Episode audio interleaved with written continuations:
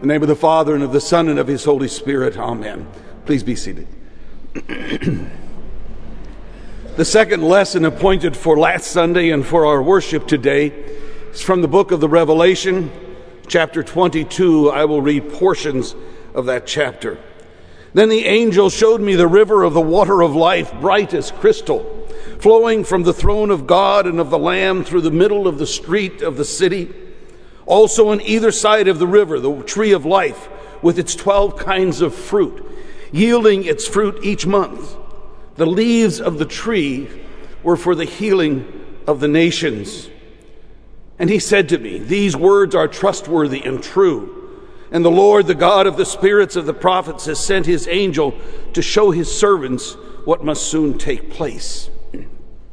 The Spirit and the bride say, Come. Let him who hears say, Come. Let him who is thirsty come. Let the one who desires take the water of life without price. I warn everyone who hears the words of prophecy of this book. If anyone adds to them, God will add to him the plagues described in this book. And if anyone takes away from the words of the book of this prophecy, God will take away his share in the tree of life and in the holy city, which are described in this book. He who testifies to these things says, Surely I am coming soon. Amen. Come, Lord Jesus. The grace of the Lord Jesus be with you all. Amen. Last Thursday, at the festival of the Ascension, as we celebrated it here in chapel, we prayed, among other prayers, Assist us, O Lord, and grant that since we believe the Savior of mankind to be seated with you in your majesty, we may feel that he abides with us according to his promise, even to the end of the age. He abides with us even to the end of the age. That's really what the ascension was all about and is all about, isn't it? The fact that Jesus has promised, Lo, I am with you always to the end. But how do we retain our faith in that promise in the face of all the troubles of this life? You know the trouble in your own lives. We know the trouble in our own lives. But think about what has happened the past few months in our world. There have been massive earthquakes in numerous places, tsunamis, some of which were real, some of which were imagined and prepared for. And then we add to that plots of terror and acts of terror economic uncertainty, political intrigue, both in the world and in the church, tornadoes and floods in the interior of our nation, an oil spill in the southern coast, a volcanic eruption to our north and to our east, both of which continue to turn our world inside out as it leaks upon itself. And now, during the current liturgical cycle, the scripture lessons for this Easter season have begun to sound more like lessons for the end of time and for the end of the church year than for lessons for the Easter season. And so we think about Jesus' words concerning wars and rumors of wars, and we think about the end. But, says Jesus, this must take place. The end is not yet. And yet it's late. We know it's late. Pentecost, Pentecost hasn't happened and won't happen until the school year has been declared closed, which will happen very soon. The Trinity season is yet to come. It is late. One of our colleagues, the Reverend Dr. Quentin Wesselschmidt, was called home and buried from this chapel yesterday, and we were reminded how late it really is in life. Grant that we may feel that He abides with us, we prayed.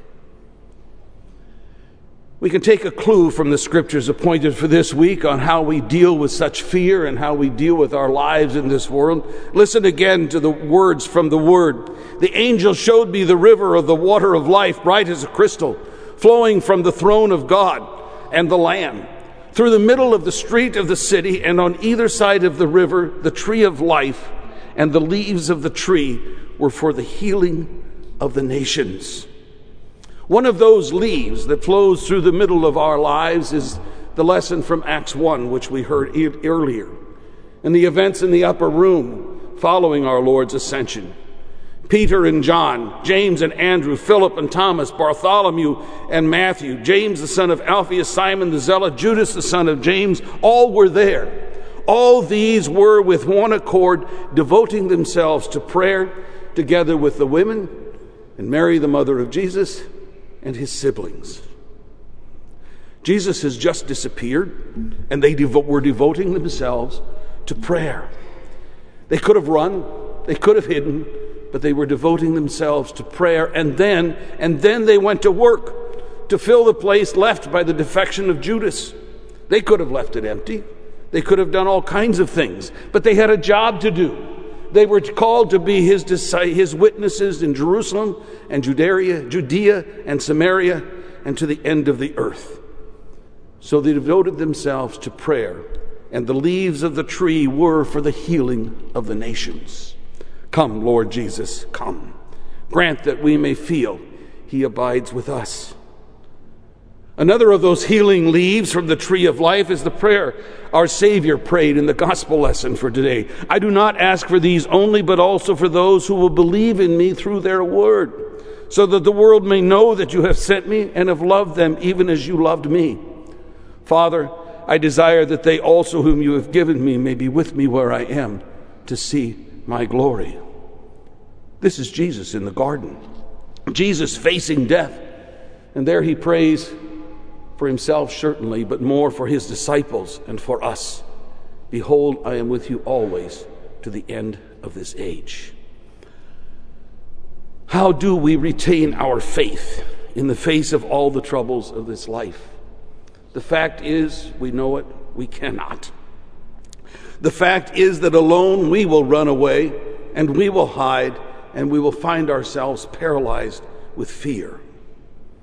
As we come to the end of the current school year, and as many of you will soon find yourselves put to work among the people of God as a result of the assignments of first calls or vicarages or deaconess assignments or internships, and as others of you, the majority of you, are licensed today for preaching and leading of worship in Lutheran congregations, the danger that confronts us all continues to be fear.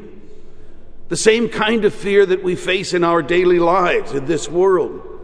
It's a fear that reminds us that it is late, a fear that makes us wonder if we really can be of service to our Lord, if we really can help the people of God. So, what are we to do? Well, we hang on to the promises of God. We hear Jesus say, Surely I am coming soon, so that with the whole church we may respond, Come, Lord Jesus, come. The Jesus whose coming we expect is the one who died and rose again so that we might live. The Jesus who is coming soon is the Lord of our baptism, who now offers us his body and blood as a seal and as a reminder of our salvation. He brings us healing from the tree of life in the midst of the river of life. He brings us the water of life. He is life itself, whose promise is, I am coming soon, but until I come, I am with you always. Take and eat. Drink my blood of the new covenant. Do this in remembrance of me. That really sounds good. It really sounds good here in chapel. It sounds good in a sermon. It even sounds good in fellows in conversation with fellow Christians. But the truth is, we still fear. With good reason. We live in a world of sin. So what? Well, our liturgical cycle, the one that got us to the end of time during the Easter season, is about to provide the answer. This coming season is, as we know, the Sunday of Sunday is the Sunday of Pentecost, the festival which celebrates the giving of the Holy Spirit to the church. We prayed it just a moment ago. Leave us not without consolation, but send us the Spirit of truth, whom you promised from the Father. And with that gift comes another. Romans chapter 8. The Spirit helps us in our weaknesses. We do not know what to pray for as we ought but the Spirit Himself intercedes for us with groanings too deep for words. He who searches the heart knows what is the mind of the Spirit, because the Spirit intercedes for the saints according to the will of God. That's the gift of healing. That's the gift of courage. That's the gift of the peace that passes all understanding. We can say with confidence every day, Come, Lord Jesus, come because we know that He has already given us the answer. Ministry and the acts of ministering are fearful times. We want to get it right for the sake of others, but they are not dependent upon our efforts or upon our work any more than anything else in this world is dependent upon us.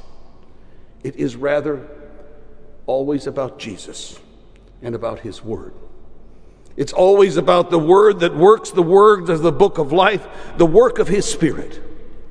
Come, Lord Jesus, come. Behold, I am coming soon. Amen. May the peace of God, which passes all understanding, keep our hearts and minds through faith in Christ Jesus unto life everlasting. Amen.